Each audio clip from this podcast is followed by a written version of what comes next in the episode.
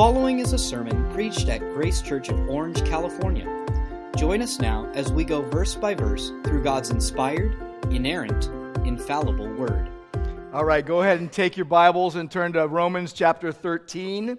And if you're able, please stand with me as I'm going to read Romans 13, 8 through 14 today. It's about paying the debt that we owe, the debt of love. So, Romans 13, beginning at verse 8. Owe nothing to anyone except to love one another. For the one who loves another has fulfilled the law. The commandments you shall not commit adultery, you shall not murder, you shall not steal, you shall not covet, and any other commandment are summed up in this word You shall love your neighbor as yourself. Love does no wrong to a neighbor, therefore, love is the fulfilling of the law. Besides this, you know the time, that the hour has come for you to wake from sleep. For salvation is nearer to us now than when we first believed. The night is far gone, the day is at hand. So then, let us cast off the works of darkness and put on the armor of light.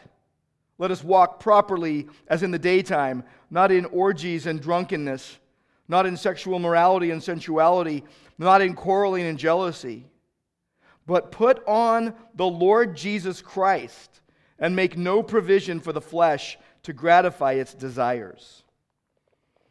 And Lord, I pray that you would have your way in our hearts this day, that we would believe what you have said, that we would obey it in your strength, all for your glory. And we pray in Jesus' name, amen. So, Romans 13, 8 through 14 is about paying the debt that we owe, the debt of love, and none of us like debt. Everybody hates debt. Some people live in a lot of debt, but love is a good debt. It is a good debt that we owe everyone. And it is due to the gospel, it is due to Christ's love in the gospel. And so we have this overriding obligation to love everyone. Now, I know this passage today gets overlooked in favor of more well known passages such as Romans chapter 3, chapter 8, chapter 12. But it's a game changer. I'm telling you. If you take it to heart and you put it into practice, it will ignite a wildfire of change in your heart, in your home, and in the household of God. It is that important. It is that important. And we have been seeing in chapter 12 and now in chapter 13. What does it mean to have a renewed mind? What does it mean for the gospel to change you in such a way that your mind is renewed, that the Spirit of God uses the Word of God to renew your mind? What does that mean? What does it look like? Now, what we've seen so far is that it changes your mindset about everything. It changes the way you think about everything. And so, here in this passage today, God says love is necessary, absolutely necessary. And so, our minds need to change about love. A lot of us misunderstand love. We need to know what true love is. No one ever required love of his followers the way Jesus did. No greater expression of love than the cross of Christ. Love is indispensable in the life of a Christian. Helen Keller said, Love is like a beautiful flower which I may not touch, but whose fragrance makes the garden a place of delight just the same. Amy Carmichael said, Love through me, love of God. Make me like your clear air through which unhindered colors pass as though it were not there. Love is indispensable for the Christian, and so we need this passage to teach us what does it mean to truly love. This passage gives us three things the command to love first, the urgency to love second, and the power to love third. There's our outline. This is what our passage is showing us. Here is the command to love first, the urgency to love second, and the power to love third. First, the command to love. God says you owe everyone love. God says it, you have to do it. Love is the right thing for a Christian to do. We see this in verses 8 through 10. Look at verse 8. This is the Godward motivation. Owe no one anything except to love each other. Now, what triggered this for Paul? What triggered it was the believer's obligations to civil authorities. That's what triggered Paul concerning our debt of love to others. We saw last week that government is an agent of God to promote good and keep evil at bay. That we are to be grateful rather than grumbling or griping regarding governing authorities. That we owe governing authorities taxes and honor and respect. And that for a Christian, that is part of you loving Jesus. That is part of you obeying God. Loving others, though, more important. Far, far more important. And the reason we'll see now is that it fulfills what God says to do, it fulfills the purpose of the law.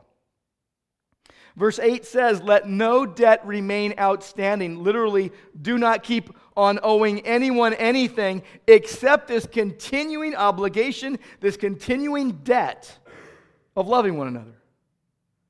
this passage is not against you know, home loans and car loans and the proper use of credit or borrowing money. Deuteronomy 23, verse 19 and 20 says, You shall not charge interest on loans to your brother. You may charge a foreigner interest. Deuteronomy 24:10 says when you make your neighbor a loan of any sort, do not go into his house to collect. Like don't harass your neighbor about the loan you gave them. Matthew 5:42 says do not refuse the one who would borrow from you. The idea in this verse is that you need to pay all your debts when due. You're a Christian, you need to pay every one of your debts when they are due. If you owe someone, repay it quickly, repay it on time, be free of the obligation. But a Christian is never free from the obligation to love. Never. It always stands. The Bible teaches very clearly love one another. Believers are commanded to love everyone. Jesus said in John 13, 34, and 35, A new commandment I give to you that you love one another. Just as I have loved you, so you are to love one another. And then he said, By this all people will know if you're my disciples, if you have love one for another. 1 John 4, verses 7 and 8 says, Beloved believers, let us love one another, for love is from God. And whoever loves has been born of God and knows God. And anyone who does not love does not know God because God is love. The obligation for a believer to love is constant, it is continuing, your conscience is constrained by it, and as the law shows, which focuses on justice and mercy, it is indispensable. You must love. Verse 8 contains a God honoring assurance, really, that the one who loves another has fulfilled the law. And verse 9 goes right into some of the Ten Commandments, literally four of the Ten Commandments. And it says, For the commandments, and, and four will be quoted here you shall not commit adultery, you shall not murder, you shall not steal, you shall not covet, and any other commandment. So all of the commandments of God are summed up in this word you shall love your neighbor as yourself. All the commandments of God as they relate to social relationships. The proof that love fulfills the law. Four of the Ten Commandments being quoted uh, regarding social relationships from Exodus 20, from Deuteronomy 5. And love was required. In Leviticus 19, verse 18, it says, You shall not take vengeance or bear a grudge against the sons of your people. You shall love your neighbor as yourself. I am the Lord. God is saying, I'm God. I'm setting the rules. You need to love your neighbor as yourself. Don't take vengeance. Don't bear a grudge. Jesus was, was tested in, in Matthew 22. They're trying to, uh, to test him, and they say, What is the greatest command? And he says, Well, you shall love the Lord your God with all your heart and with all your soul and with all your mind. That is the great and first command. And then he said, The second is like it You shall love your neighbor as yourself. And then he says, On these two hang all the law and the prophets. On these two depend all of the law and the prophets. It was commanded, it was not optional. Now, many people misunderstand love. We think it's a feeling. We think that if we don't feel like we love someone anymore, that we can actually quit and switch. Love is not a feeling, and you see right here, it's, it's based on real choices to do no harm to anyone. Look at verse 10. Put your eyes on verse 10. Love, and here's the de- definition, does no wrong to a neighbor. Love does no wrong to a neighbor. No harm. Literally, love does not keeping, uh, doesn't keep on working evil. Therefore, love is the fulfilling of the law. It's the fulfillment. So the second half of the Ten Commandments listed are, are formulated negatively, saying, here's the harm you should not do to people. Do not inflict these things on one another. Love, though, by definition, resists harming others. So if you're going to love other people well, keep God's commands. Do what God says. And the fulfillment is this if you fully love those around you, then you're going to avoid harming them through adultery and murder and theft and greed and contention and jealousy and the like. Love is a positive act. It's not limited to just avoiding certain sins, but it's incompatible with those sins. So it's going to work for others' good, not for others' harm. Now, a lot of people think, well, if I just say I love you, that means I love you. But saying you love someone is not loving them, it is stating your intent to love them. A lot of people will say, I love them, but, and then they will talk behind someone's back and complain about what they don't like about the person. And they'll say, uh, I love them, but, as if that gives you license to talk behind someone's back, to gossip or slander or whatever you're going to do. And, and that's not God's way. That's not love. Love is seen in real action. If you love the right way that you're supposed to love, it's going to enhance your engagement in the truth, in the Word of God. It's going to enhance your relationships with other people, and it's also going to enhance your engagement in the mission that Jesus has given us with the gospel. So if you're not loving the way that God intends and the way that God commands, it is going to hurt your engagement with the truth of God in the Word of God. It's going to hurt your relationships with other people, and it's going to hinder your engagement in the mission that Jesus has given us in the gospel. It's just one way or the other. So, positively, you're to love one another as God has instructed. Negatively, do no wrong to each other. So, there's both sides there. Love one another as yourself and do no wrong.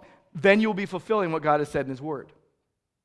Now, nowhere in the New Testament does any writer speak more of love than Paul, and no more forcefully and clearly than in 1 Corinthians 13.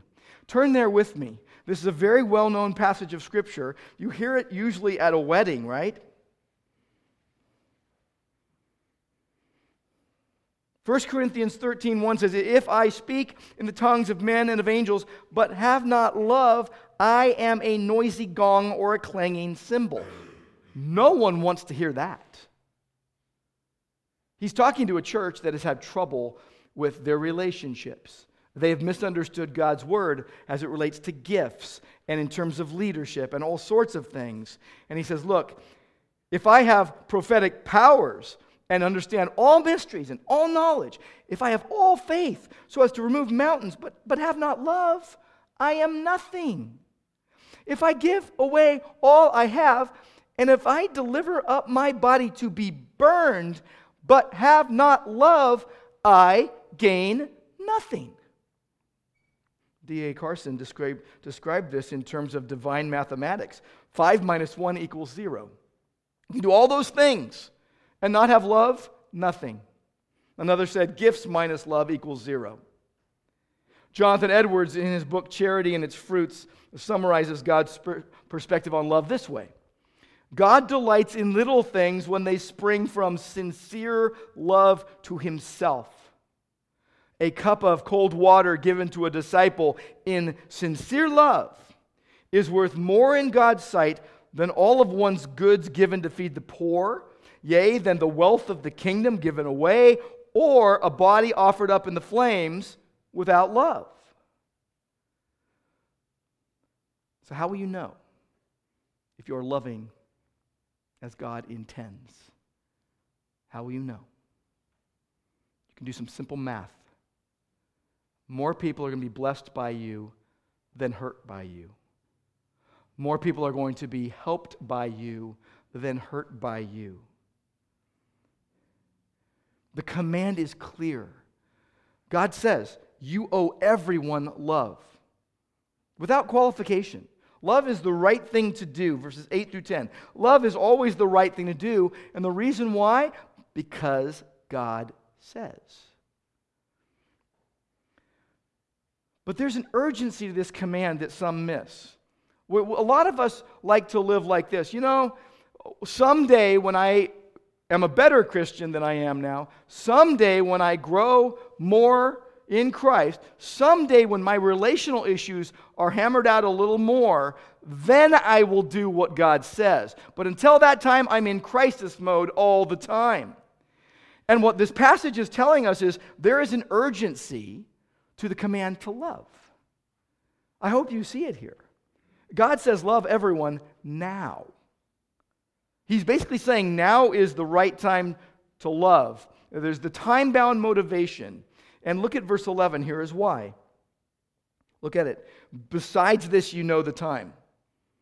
Now, he's not talking about time in, in general. He's not talking about chronological time. They weren't wearing wristwatches. He's talking about an era, an, an age, a period of time. A, a period of time that Paul's listeners and readers knew. And what he's saying is expressing love is our constant responsibility for a believer who understands the time literally, who knows the season they're in. And the idea is it's, it's the season of, God, of Christ's imminent return. Verse 11 says, The hour has come. 1 John 2 18 says, It is the last hour. You have heard that Antichrist is coming, and now many Antichrists have come. Therefore, we know it is the last hour. We are living in the time between Christ's first coming and his second coming. And it's not on your calendar when he's going to come again, just like it's not on your calendar when you're going to die. Both of those things only God knows. OGK, right? The hour has come. In fact, it says in verse 11, the hour has come for you to wake up from sleep. Now, if I'm preaching right now and you're asleep, wake up. This is talking about waking up from sleep in a metaphorical way. Now, think about the example he's using. People in Rome in those days would, would rise very early in the morning before it was daybreak because they had to really take advantage of the daylight hours. So, 8 or 9 in the morning was like really late in the morning. And so, the idea is the period of time that we are living in, with regard to God's saving purposes in the gospel, is like the hour where it's right before dawn and it's about to get light. Now, in those days, getting up out of bed was not as complicated as, as it is for us. You know, we wake up and we hit snooze, you know, how many times, right? Or we say, oh, you know, I've got so much to do before I get up. I'm going to start looking at my phone, doing emails or texts. I'm not going to get up yet. I'll start working in bed. Or even, I didn't brush my teeth or floss last night. I got to get that. And then I've got to shower and find clothes to wear and eat breakfast. And I'll probably be late this morning wherever I'm going. But in those days, getting up was very simple, very speedy. Bedrooms were small, houses were small. Uh, they didn't wear special bedclothes for sleeping. Um, beds were plain. You just, literally, there was little time between leaping out of bed and leaving the house. There, there's hardly any time at all. You would be wearing a loincloth and you would throw on a tunic and get out of there. Literally, up and at 'em right now. So when he says it's, it's time for you to get up and wake up, what's he referring to? Sleep here, waking up from sleep, is the idea of not having uh, spiritual apathy. or spiritual lethargy, or the unresponsiveness to God, is a metaphor for spiritual insensitivity, sleep. And he's saying there is a time now for every Christian to be spiritually alert. Time to get up, time to spring into action. In the Old Testament, Isaiah 51 17, this word, uh, wake yourself, wake yourself, stand up, O Jerusalem. Don't be insensitive uh, to God. Don't be unresponsive. Isaiah 52 1, awake, awake, put on your strength, O Zion, put on your beautiful garments. Be sensitive to who God is and what He's calling you to do. Isaiah 60, verse 1 Arise, shine, for your light has come. Why would we need to be told to wake up today? And it's very simple. We have a, a, tendency, spiritually speaking, to fall asleep at the wheel, to doze off, uh, to get lazy, to drift away from the gospel. We're prone to wander. 1 Peter 5 8 tells us, be sober minded, be on the alert. You've got to be awake and ready to do that because your adversary, the devil, prowls around like a roaring lion seeking someone to devour. So be alert. And the idea here in this passage is we need to be urgent in showing love to others because God has called us to the task of loving others with gospel love. And there is a limited amount of time with which to do it. The day of Christ's return is not on your calendar. The day of your death is not on your calendar. God has called us to a task, and there is a limited amount of time remaining to do it. It says, For salvation is nearer to us now than when we first believed. We're not talking about justification here. We're talking about the final stage of redemption. We're talking about glorification. It's nearer to us now than when we first believed. We will be glorified when Christ returns. We are one step closer every day, one step closer to home. What motivates our living? In Christ's return. This is talking about ultimate salvation at the return of Christ. The judge is standing at the door. Every day brings final deliverance, one step closer. Every moment, you're closer to glorification now than when you woke up this morning. 2 Corinthians 6 tells us now is the time for salvation. Now. There's a reason for this urgency. It's the gospel reason. If you're not a Christian today, you need to hear what 1 John 4 9 through 11 says. And if you are a Christian today, you need to hear about what these verses say too. It says, In this the love of God was made manifest among us that God sent his only Son into the world that we might live through him. In this is love, not that we loved God, but that he loved us and sent his Son as the propitiation for our sins. Literally, the mercy seat sacrifice for our sins. Literally, the merciful sacrifice would hold back the wrath of God against our sins and extend grace to us so that we would be saved.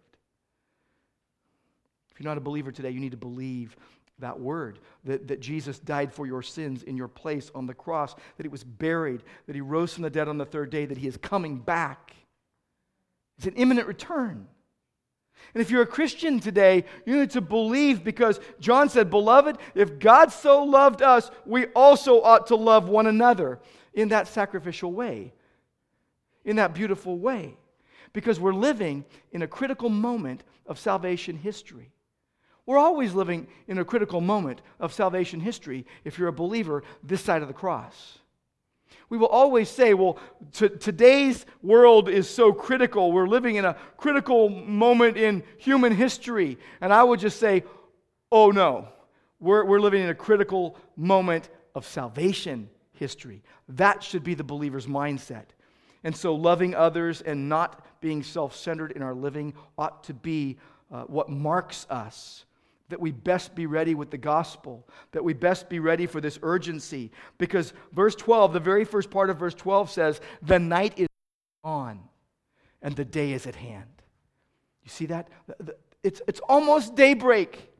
Spiritually speaking, night is the present evil age of man's depravity and, and Satan's activity and, and Satan deceiving those that don't believe, blinding the minds of the unbelieving. 2 Corinthians 4 4. The day, though, the day of Christ's return and the final salvation that will, will, will come is at hand. It's near. It's nearer than you think. 2 Peter 1:19 says, "We have the prophetic word made more fully confirmed to us, to which you would do well to pay attention as to a lamp shining in a dark place." See the metaphors there, until the day dawns and, and the morning star rises in your hearts. The word of God has told us that Christ is returning.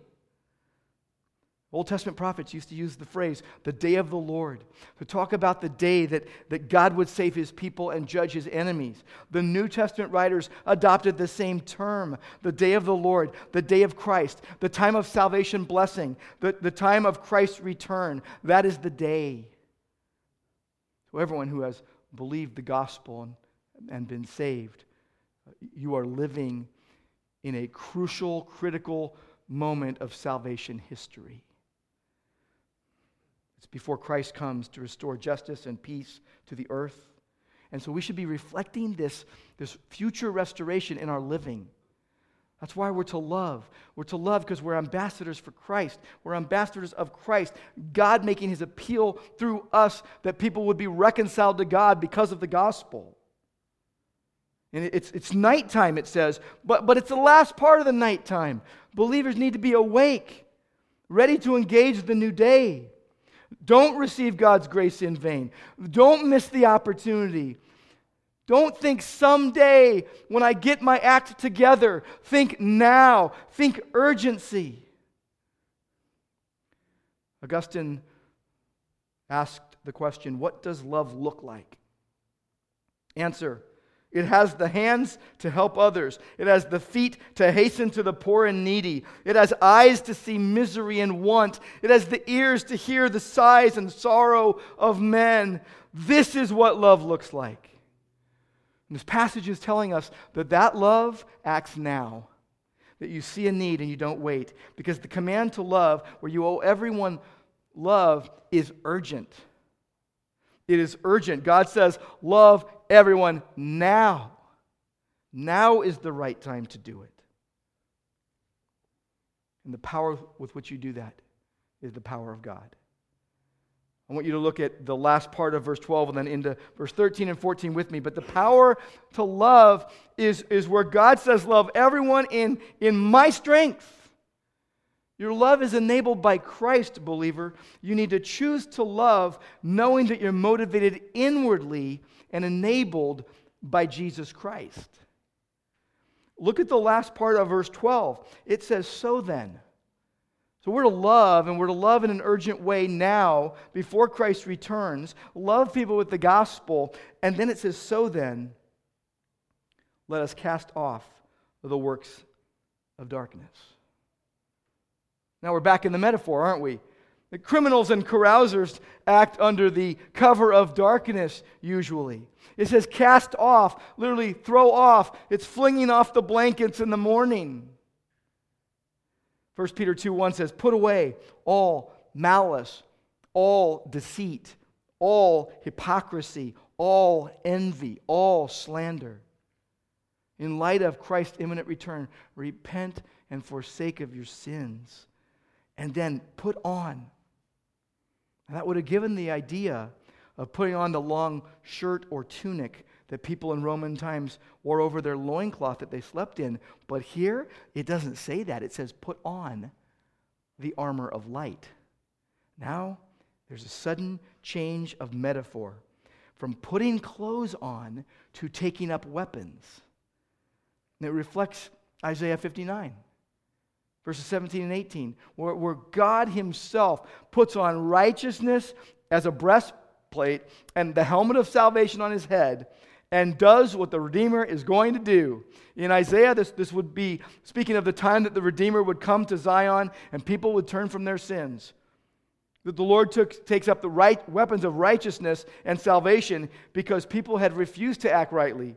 They had pursued violence. They had pursued lies and oppression. And God says, I'm going to do what I have promised will happen. Even for a believer today, we know what God provides the protection that God provides his people. Ephesians 6 10 and 11 says, Be strong in the Lord and in the strength of his might. Put on the full armor of God so that you would withstand the devil's schemes. See, the day is almost here. Put away, put aside the deeds of darkness, put on the armor of light. The Word of God, prayer, faith, the gospel, truth. Be soldiers in battle, alert and ready, because now is the time to throw off the covers. Now is the time to put the clothes on. Now is the time to pick up the weapons of love and fight for gospel purposes. All you have is today. Spend today wisely. Live consistent with God's end times purposes. Love others as yourself and behave in ways that are described in verse 13. Look at verse 13. Let us walk properly as in the daytime. Walk, it means to live, it means to conduct yourself appropriately. So the, the picture here is you're out of bed, you're properly dressed, you're, you're behaving with proper respect during the time when people worked at their trade or conducted business or tended households. The idea is to uh, act appropriately, behave appropriately, ready for good, ready to do people good, not harm in this critical time of salvation history, focus your energy on showing gospel love to others. Don't focus your energy on foolish behavior. It says, not in sexual immorality and sensuality, not in revelry, not wild parties and brawls and riots, not in lewdness and lust, and, also not in quarreling and jealousy, not in basically contention and strife and envy.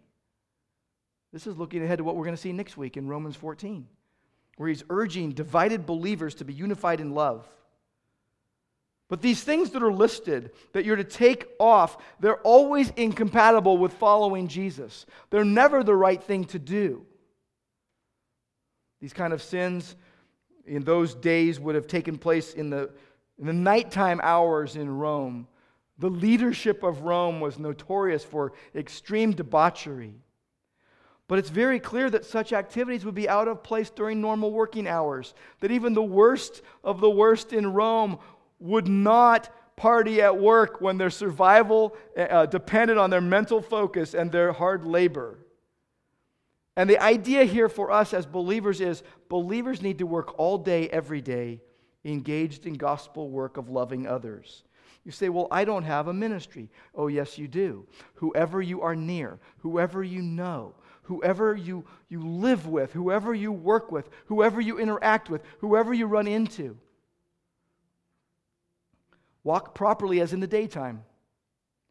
Ephesians 4 17 to 24 says, Don't walk any longer like the Gentiles do they they have futility of mind. They, they become hardened in their hearts. They become calloused. They've given themselves up to sensuality and be greedy for all kinds of impurity. But then he says to believers, that is not the way you learned Christ.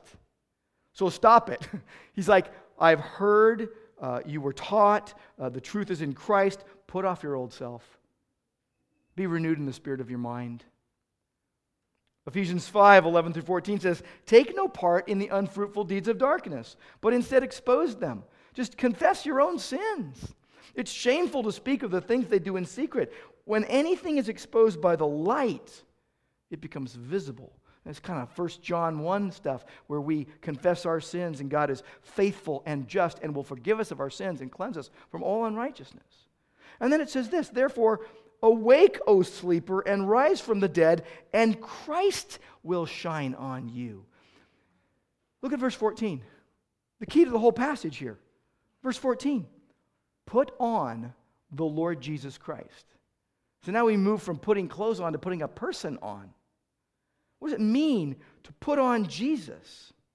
And then it says, Put on the Lord Jesus Christ and make no provision for the flesh to gratify its desires. So, what does it mean to put on Jesus?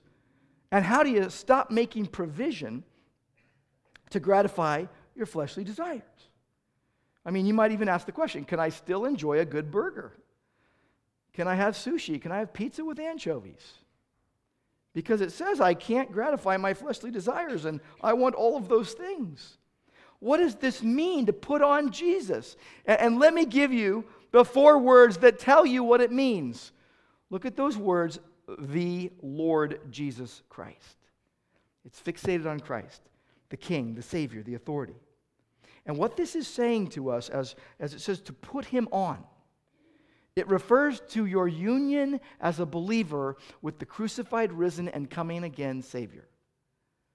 Now, that union happened when you believed the gospel and were saved, but it still is getting fully worked out. That's why Philippians 2 says, Work out your salvation with fear and trembling, because it is God who is at work in you to will and do his good pleasure. Put on the Lord Jesus Christ. What that signifies is your union in, with Christ and your sanctification that is ongoing. This continuing process where those saved by grace through faith in Christ are transformed into Christ's image and likeness. Clothe yourselves with the Lord Jesus Christ. Put on, as Ephesians 4:24 says, the new self where you lean into that, where you want that, where you don't just say, Well, I have fire insurance. No, I want to please God with every ounce of my being. When you wake up in the morning and you say, Lord Jesus, thank you for keeping me alive as I slept. And Lord, this day is yours. Your will be done. I yield to your purposes. Sanctification. By the way, it's not instant, not easy. Growing in Christ is gradual, it, it's gracious, but it's trial and error, isn't it? It's trial and error process. The Spirit of God using the Word of God in a yielded soul. You don't know the cumulative effect of the Word of God on a soul until you notice how life altering it has been in your life, where you go through hardship. But you also know that God glorifies Himself in your heart and causes you to delight in Christ, that you can savor the glory of God in the gospel, that you can see the majesty of the gospel revealed God as you're going through tough times. And then you see the last part of verse 14, you're putting on the Lord Jesus, so you're not going to be making provision for your flesh to gratify its desires. The provision here means to plan ahead, means to have forethought. Most of our sinful behavior is just wrong motives and ideas and desires that we just coddle and, and just let fester in our hearts and our minds. Let me tell you how putting on Jesus makes a difference in your heart, in your home, in the household of God. What kind of difference does that make? Knowing Christ, that you seek to worship God, that you seek to have good relationships with other people, and that you seek to live on mission for Jesus and the gospel. The thing is, as a believer, you are now enabled to do so.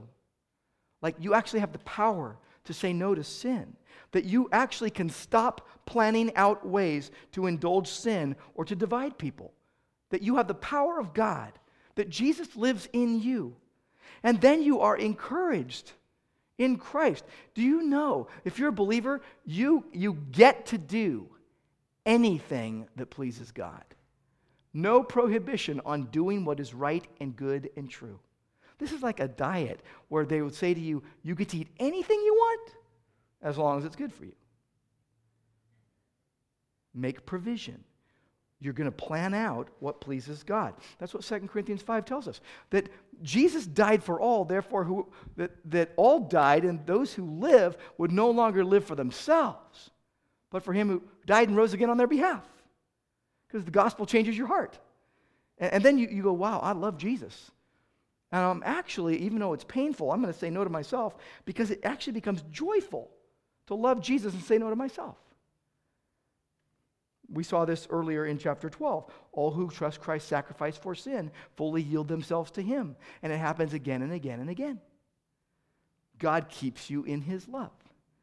God motivates you to love, but you have a part to play. You have to choose. The Bible makes it really clear. A Christian needs to pursue love. A Christian needs to abide in Christ's love. A Christian needs to live in love. You can't just say, Well, I'm a Christian, so God's just going to do all the work for me. You actually have to want to do that. You actually have to consider how to love one another and consider how to spur one another on to love and good deeds.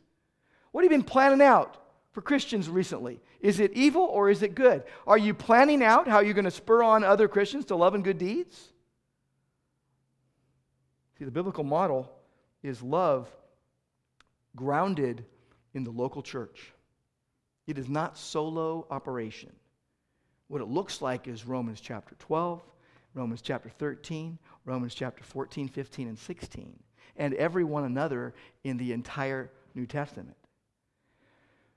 Love is a group experience. We grow in love by relating to others, not alone. You learn to love by living in the painful reality and the joyful reality of relating with other sinners who are being saved by the grace of God, who is a very diverse group of believers in close community, in close connection. And if you're not involved like that, you are not learning to love. But when you live like that, you're energized by Christ. Uh, you're refreshed in your soul. Uh, God revives your, your mind as the Spirit uses the Word of God along with other believers in your life as almost like an IV on your soul. It's basically love or die. Love or die. That was Jesus' wake up call to the church in Ephesus in Revelation chapter 2. He says to that church, I know your works. I know your endurance. I know your patience. I know you're bearing up for my name's sake. I know you haven't grown weary, but I have this against you. So Jesus had something against the church in Ephesus. What was it? He said, You have abandoned the love that you had at first love for Christ, love for one another. And he says to them this here's the solution remember from where you have fallen and repent and do the things you did at first. Remember what God once enabled you to do. Repent of, of, of the sins that you committed and then re engage in the works that God has called you to, but you've abandoned.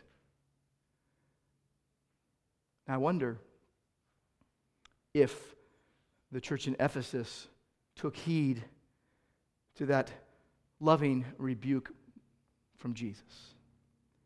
Church history helps us a little bit here. In 107 AD, Ignatius was arrested for his faith and was taken to Rome to be executed. And he was passing by Ephesus, and a delegation from the church in Ephesus came to encourage him as he was about to face a martyr's death. And after they came to him, he wrote them a letter before he died, and he thanked them for their care. And here is what he said about them He said, You are a church characterized by faith in and love of Christ Jesus our Savior. He said, Your pastor is a man of inexpressible love.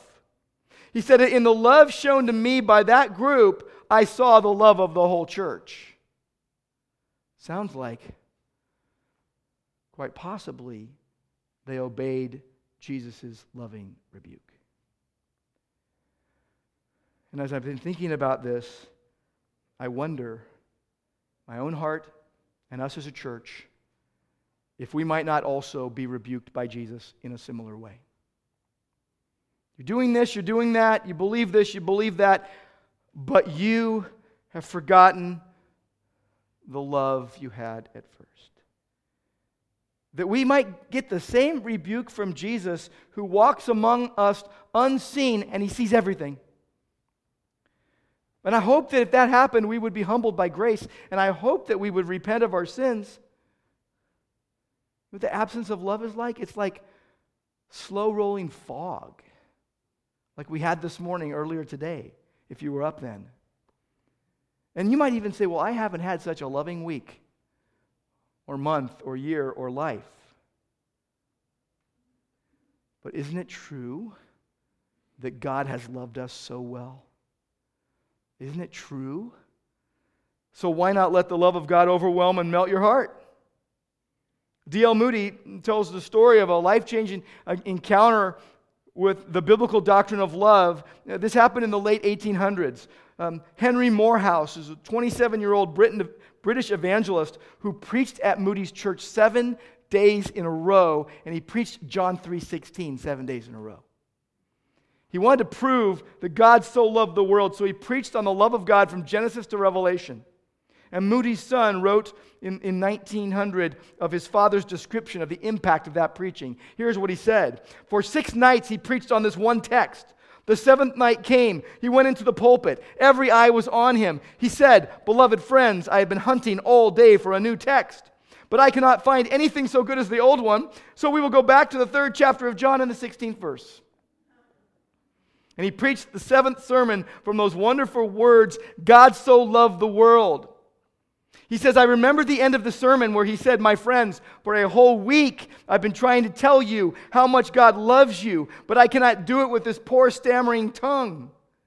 If I could borrow Jacob's ladder and climb into heaven and ask Gabriel, who stands in the presence of the Almighty, to tell me how much love the Father has for the world, all he could say would be, for God so loved the world that he gave his only begotten Son, that whoever believes in him shall not perish but have everlasting life. Moody was unable to hold back the tears as Moorhouse preached on God's love and sending his only son to die for sinners. And Moody said this I never knew up to that time that God loved us so much.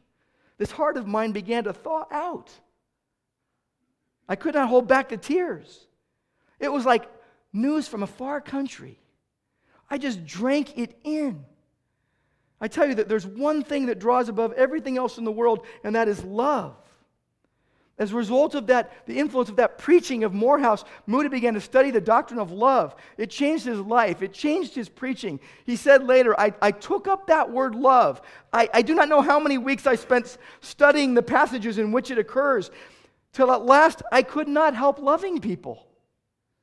I had been feeding so long on love that I was anxious to do everyone good that I came in contact with. He says, Take up the subject of love in the Bible. You will get so full of love that all you have got to do is open your lips and a flood of the love of God flows out because God's work cannot be done without love. You see, you, you don't accidentally love, you purposefully love. It takes an act of your will. Your feelings will follow after. Our problem is we have this warped view of love. We think it's an emotion when it's a choice. We don't feel it anymore, we quit and switch. And then someone else becomes a victim of, of our mismanaged affections. We fear being taken advantage of if we love too much, so we just kind of hold back. We talk ourselves out of the duty to love. Love originates in God. Love is given by Him, it is energized by Him, it is sustained by Him. And the greatest display we have of the love of God is the death of Christ in the place of lost sinners. Christ's substitutionary death for his enemies. That's the pinnacle of love. It is our supreme example. There is this command embedded so deeply to love. It's always the right thing to do. The need is so urgent, we must do it now. The power to love is God's. We must trust Christ as we love. Just don't talk yourself out of it. Take the leap of faith and love. Amen? Let's pray. Lord, we thank you that now is the right time to show love to all. In Christ's strength and for his glory, in light of his imminent return, we love you, Lord Jesus, because you first loved us. And we pray in your name. Amen. Thanks for listening. For more information about Grace, please visit our website at graceorange.org.